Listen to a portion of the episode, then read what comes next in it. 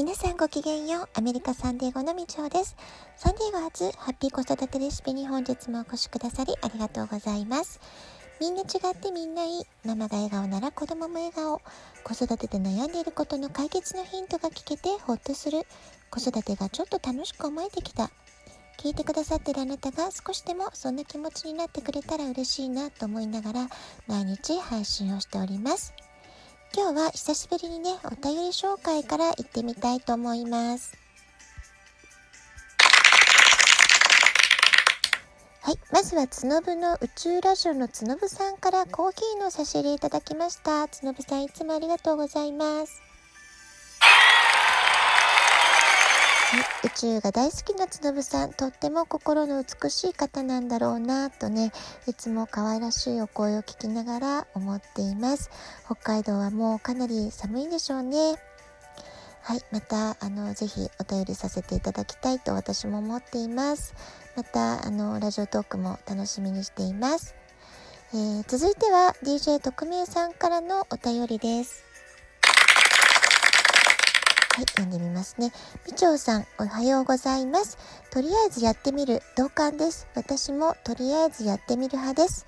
ということで、ありがとうございます。えっ、ー、と、私のラジオトークね、朝の時間に、えー、お弁当を作りながらとか、えー、朝食の準備をしながら聞いてくださってるっていうね、そういう声を結構いただくんですけれども、えおはようございますって書いてあるので、やっぱり朝聞いてくださってるのかな。はい、これは113回のやるかやらないか行動することの大切さについてのね、えー、いただいたコメントかなと思うんですけれども本当にねこのとりあえずやってみるって本当に大事だと思うんですよね。失敗してもいいからまずはやってみる。何かしら行動し続けるっていう姿勢を親が子供に見せるってことをとても大切なんじゃないかなと思います。もちろんこの行動するっていうのは誰よりも何て言うのかな自分自身のために必要なことだと思うんですけれどもそういうこう自分自身のためにしっかりと行動に結びつけてるそういう親の姿勢ってね実は子供はちゃんと見てるものなんじゃないかなと思うんですよね。で私は最近20代30代の若い世代の方が発信してる YouTube をね、えー、意識的に見てるんですけれどもなんかすごくね楽しく見させていただいてるんですね。でそれで彼らの発信をずっと続けて見ていると時折ご両親から受けた影響に関する話がポロッとねで出てきたりするんですよね。例えばホスト界でナンバーワンホストになって今はビジネスの場で活躍されてるローランドさんっていらっしゃると思うんですけれども彼のすごくね強いマインドセットは父親からの影響があるんじゃないかっていうお話をねご自身の言葉でされていたことがありました。お父様が音楽業界の仕事をされていて、え、ある時発売した CD の売れ行きが悪かった時があったそうなんですけれども落ち込むどころかこの音楽の良さがわからないのは時代がまだ追いついていないからだっていうふうにねお話をしていたことそれをね子供心に、えー、お父さんってすごいなっていうふうにね感じたそうなんですね。こんな風に子供は見ていないようで親の姿勢や考え方に強く影響されてるってこと多々あるんじゃないかなと思います。で子供の時はあまりねそんなに意識してなくても自分が大人になって仕事をする時ととかにまた思い出してねさらに影響を受けたりそういうこともあるんじゃないでしょうか。もう一つね、お便りを紹介していきます。ラジオネーム、さくらまなさんからいただきました。はい。さくらまなさん、いつも本当にありがとうございます。えー、117の習慣が人を作るっていうこのトピックスについてね、えー、いただいたお便りになっています。えー、習慣が人を作る良いトピックですね。みちょさんのラジオトークはいろんな素敵な名言が入っていて、聞いていて気持ちがいいです。頭が良くなった気がします。そしてそんな名言がいっぱい詰まっているみちょさんを心から先生と呼びたいです。っていうことで、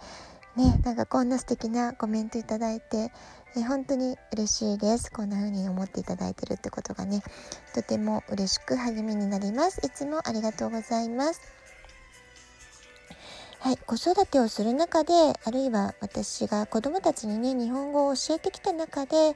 えー、感じたことなんですけれども例えば日本のことわざを教える時にねすごく感じたことなんですけれども、えー、ことわざって自分が子どもの時勉強した時はふーんって感じで覚えなきゃとかそういう感覚しかなかったんですけれどもかえってこの社会経験を積んで人生経験を積んだ大人になって学び直すとですね、えー、ことわざの短い言葉の中に込められた深い意味が腑に落ちるというかねあすごくいいこと言ってるなみたいな感じでね心に響くってことが多々私はあったんですけれども、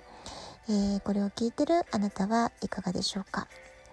えー、言葉言霊っていうね、えー、言葉もありますよねいい言葉素敵な言葉には良いバイブレーション良い波動があるので言葉からえー、すごくいいパワーをもらうことってねたくさんあるんじゃないかなと思います。で逆にねやっぱり悪い意味の言葉とかネガティブな、えー、シチュエーションで使われる例えば悪い言葉遣いというのはやはり悪いバイブレーションがあるのであの聞いて心がザラッとするというかねあんまり心地よくない言葉言葉遣いっていうのはやはり避けた方がいいんじゃないかなと思うんですよね。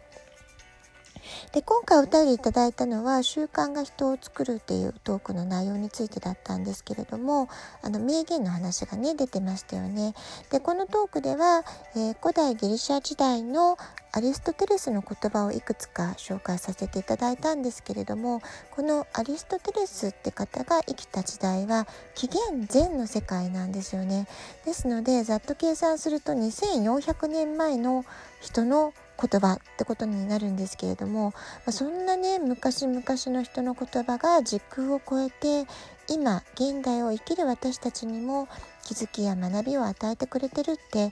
考えてみたら本当にすごいことだなって思うんですよね。素敵な言葉をすると元気が出たり、えー、なんか気づきをいたもらえたり賢くなったなって感じたりとかね、えー、しますのでどんどん素敵な言葉は自分の中に取り入れていてほしいなって思います。で私は自分のインスタグラムでも名言を結構ね紹介してるので興味がある方は是非インスタの方でもフォローしていただけたら嬉しいです。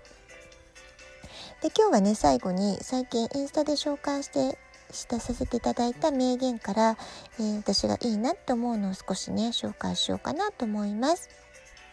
まずオスカー・ワイルドの言葉から雨が降ったら虹を探しなさい。暗い時には星を探しなさい。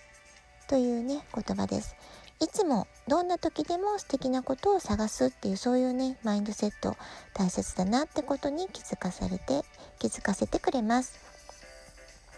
それから、えー、もう一ついきますね。希望を持って旅を続けることは目的地に到着するよりも楽しいことだ。これはイギリスの作家ロバート・ルイス・スティーブンソンという方の言葉です。どんな時にも希望を持っているってこと、まあ、希望があれば生きていけるというのかな、えー、どんなささやかな希望であったとしても、えー、希望を持ち続けること。それはとってもなんか生きていく上で大切なことなんじゃないかなっていうふうに思いました。えー、それから、え最後ですね、え平和は微笑みから始まります。という言葉です。これはマザー・テレサの言葉です。えー、ラジオトークでもね、私のラジオトークでも鏡は先に笑わないっていうような言葉をね、えー、ご紹介したことあったんですけれども、まずはね、自分から笑顔になろう。この考え方はすごく大切なんじゃないかなと思います。あのマクドナルドのね、えー、宣伝とかでスマイル0円なんていうね言ってますけれども本当にこの全くお金をかからなかけかけることなく開運する方法っていうね自分から幸運を呼び込む方法ってまずこの自分から笑顔でいることっていうふうに言われています。笑う角には福来たるっていうことわざもありますよね。明るくいつも笑顔でいる人のところには必ず明るいニュース素敵なことが舞い込んできますから、えー、自分の中でねいつも朗らかでいる笑顔でいる笑いを大切にするってことはとっても大切なことなんじゃないかなって思います。それからあの名言をねいろいろ引用してる中で思い出したんですけれどもアメリカの言語教育ではすごくねエッセイをたくさん書かされてるんですね子どもたちね。でそのエッセイを書く時にもこうした有名な言葉を引用して文章を書くって練習も、えー、ミドルスクールぐらいからねすごくいろいろやっていたように思います。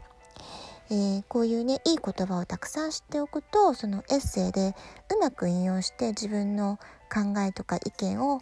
えー、補強するというのかな？そういう意味付けで、えー、たくさんいい名文とかいい名言を知っておくといいんじゃないかなと思います。どんなに長い時間が経ってもずっとずっと長い間語り継がれる言葉にはそれだけパワフルな力があると思います。時代が変わっても人の心に響く普遍的な人生哲学がその言葉に盛り込まれています右脳レッスンでも心を育てる取り組みとして論語とか漢詩近代文学の名文の暗唱をしたりするんですけれどもこれも言霊の力をうまく使った子どもたちの心を磨く取り組みなんじゃないかなというふうに思います。日本の江戸時代の寺子屋教育っていうのはこの暗唱とか写経といった素晴らしい文章や言葉を自分の中にどんどんどんどんインプットするってことをとても大切にしていました今の日本の教育にはちょっとね欠落してる部分ではないかと思いますあなたもたくさん素敵な言葉探しをして子どもたちといろいろ意見交換をしてみてほしいなって思いますはい、ラジオトークを聞いての感想、質問、子育てのご相談などお便りをお待ちしております。では今日はこの辺で今日も素敵なお時間をお過ごしください。ごきげんよう、みちおでした。さようなら。